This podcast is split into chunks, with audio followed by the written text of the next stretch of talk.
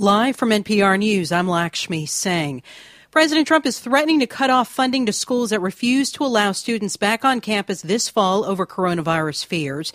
Hours later, Vice President Mike Pence pledged the administration would work to keep students and faculty safe.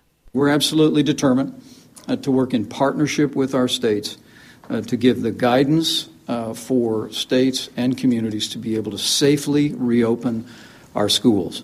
Um, the CDC will be issuing new guidance uh, next week, uh, uh, part of a five part uh, series of uh, recommendations uh, that will give all new tools to our schools. But more public health experts are warning the fall's too soon in light of the surging number of new cases across the country. Meanwhile, MIT and Harvard University are suing to block the administration from deporting international students at schools conducting the fall semester online.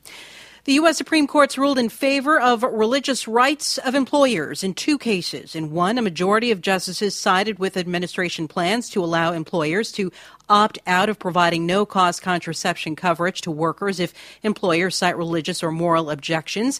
In a second case, the court ruled that employment laws do not apply to teachers at religious institutions if their duties involve some religious instruction. More from NPR's Tom Gjelten. The case involved the ministerial exception to employment laws.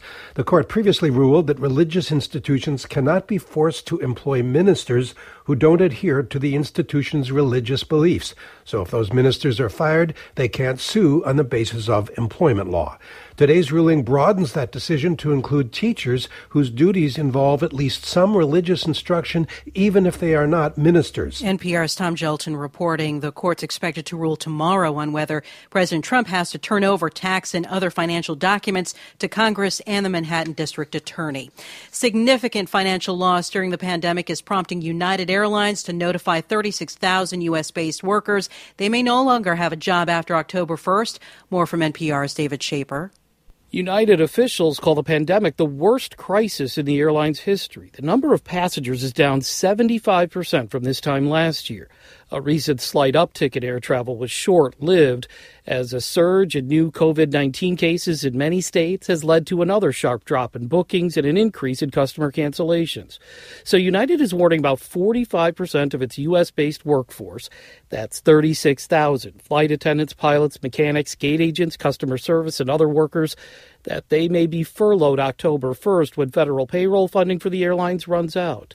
United says the actual number of layoffs will likely be lowered by employees taking voluntary furloughs and early retirements. David Schaper, NPR News, Chicago. U.S. stocks end the day higher. This is NPR.